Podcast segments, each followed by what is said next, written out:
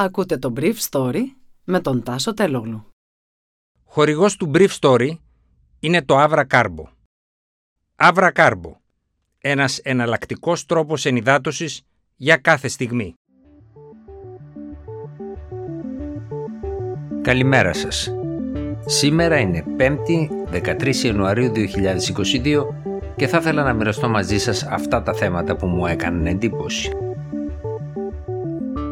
Σε οριακά χαμηλά τα αποθέματα φυσικού αερίου στις αποθήκες της Ευρώπης ενώ οι τιμές ρεύματος πέφτουν στην Ευρώπη, στην Ελλάδα ανεβαίνουν 1%. Οι εκπομπές ανεβαίνουν και πάλι στη Γερμανία, αλλά η κυβέρνηση θέλει να τριπλασιάσει τη μείωσή τους μέχρι το 2030. Η Gazprom με χθεσινή της ανακοίνωση επισήμανε ότι τα αποθέματα στις αποθήκες φυσικού αερίου στην Ευρώπη βρίσκονται στο χαμηλότερο ιστορικό σημείο τους, ενώ η Ήπειρος μπαίνει σε μια σχετικά ψυχρή φάση του χειμώνα. Η Gazprom έχει μια σειρά από αποθήκες σε ολόκληρη την Ευρώπη.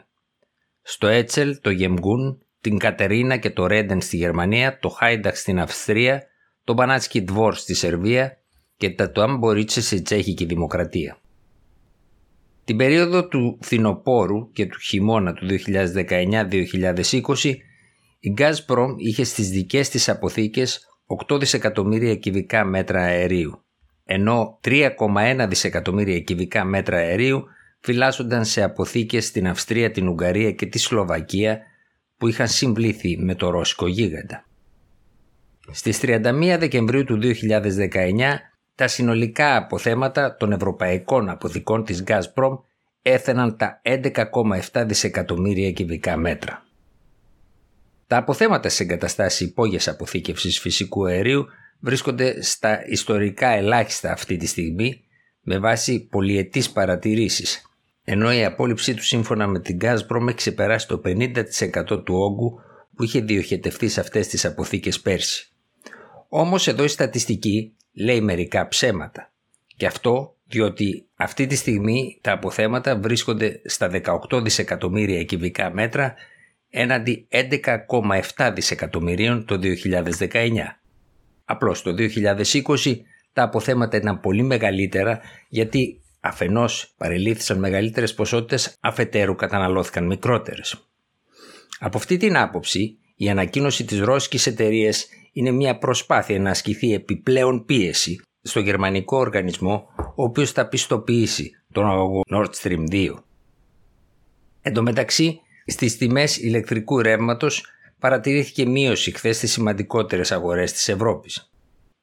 Η Γερμανία βρισκόταν στα 233 ευρώ, μείον 8,7%, η Γαλλία στα 237, μείον 6,6%, ενώ η Βουλγαρία είχε αυξημένη τιμή, συν 11% στα 191 ευρώ και η Πολωνία μειωμένη μείον 11% στα 224.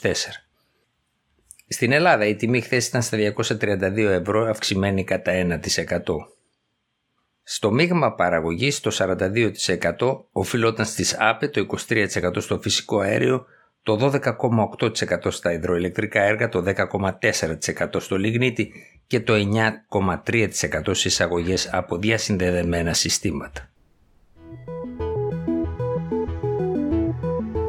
Οι εκπομπές του θερμοκηπίου στη Γερμανία από το 1990 έως το 2020 μειώθηκαν κατά 41,3% σύμφωνα με ανακοίνωση του αντικαγκελαρίου Χάμπεκ σχετικά με το πρόγραμμα του Υπουργείου του τα επόμενα χρόνια. Η μεγαλύτερη υποχώρηση αυτών των εκπομπών σημειώθηκε το 2020 όταν οι εκπομπές των αερίων του θερμοκηπίου υποχώρησαν κατά 9 περίπου της 100 ή 71 εκατομμύριο τόνους. Φυσικά αυτό είχε σχέση και με το γεγονός ότι η παραγωγή κατά τη διάρκεια πολλών μηνών του 2020 μειώθηκε δραματικά ή και σε ορισμένες περιπτώσεις σταμάτησαν. Ωστόσο το 2021 οι εκπομπές αυξήθηκαν κατά 4% ή 25 εκατομμύρια τόνους. Το 2022 και το 2023, σύμφωνα με την ανακοίνωση του Χάμπεκ, θα υπάρξουν περαιτέρω αυξήσεις. Μετά την εξέλιξη της αύξησης των εκπομπών το 2021, η Γερμανία απέτυχε να πιάσει το στόχο της για μείωση συνολικά των εκπομπών από το 1990 έως το 2021. Ο Χάμπεκ είπε ότι η γερμανική κυβέρνηση βρίσκεται μπροστά σε ένα πολύ φιλόδοξο στόχο, και αυτός είναι να τριπλασιάσει την περικοπή των εκπομπών από το 2021 έως το 2030. Εάν δηλαδή τα τελευταία 10 χρόνια κατάφερνε και περιέκοπτε τις εκπομπές κατά 15 εκατομμύρια τόνους, από τώρα έως το 2030 θα πρέπει να περικόπτει τις εκπομπές κατά 36 έως 41 εκατομμύρια τόνους το χρόνο. Σε πάρα πολλούς τομείς της γερμανικής οικονομίας η τάση περικοπών είναι σχεδόν μηδενική. Έτσι στον τομέα των κατασκευών. Το 2021, σε μια δεύτερη συνεχόμενη χρονιά, οι εκπομπές αυξήθηκαν και φαίνεται ότι θα αυξηθούν και το 2022 και το 2023.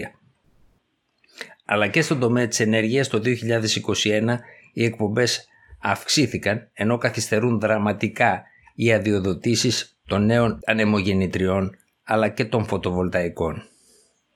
Ο Χάμπεκ υποσχέθηκε ότι θα πάρει δραστικά μέτρα για την επιτάχυση αυτών των αδειοδοτήσεων. Για την υποστήριξη της βιομηχανίας και τη διατήρηση του ενεργειακού κόστους σε ένα λογικό επίπεδο, ο Χάμπεκ θα χρησιμοποιήσει το εργαλείο του Carbon Contracts for Different, δηλαδή ένα είδος επιδότηση στην βιομηχανία που θα αντικαθιστά τις σημερινές πηγές ενέργειας με καινούργιες.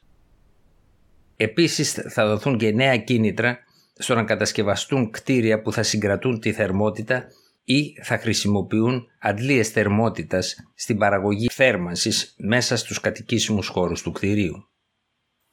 Τα στάνταρ των κτηρίων πρόκειται να αλλάξουν και για αυτό το σκοπό θα δοθούν γενναία κίνητρα από την Ομοσπονδιακή Κυβέρνηση.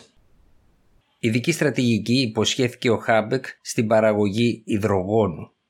Αυτή η στρατηγική θα παρουσιαστεί αργότερα αυτό το χρόνο και θα συμπληρώνει το μείγμα της ενεργειακής πολιτικής της κυβέρνησης που αποτελείται σήμερα από φυσικό αέριο και ανανεώσιμες πηγές ενέργειας καθώς τα τελευταία πυρηνικά εργοστάσια βγήκαν από το δίκτυο στο τέλος του περασμένου χρόνου.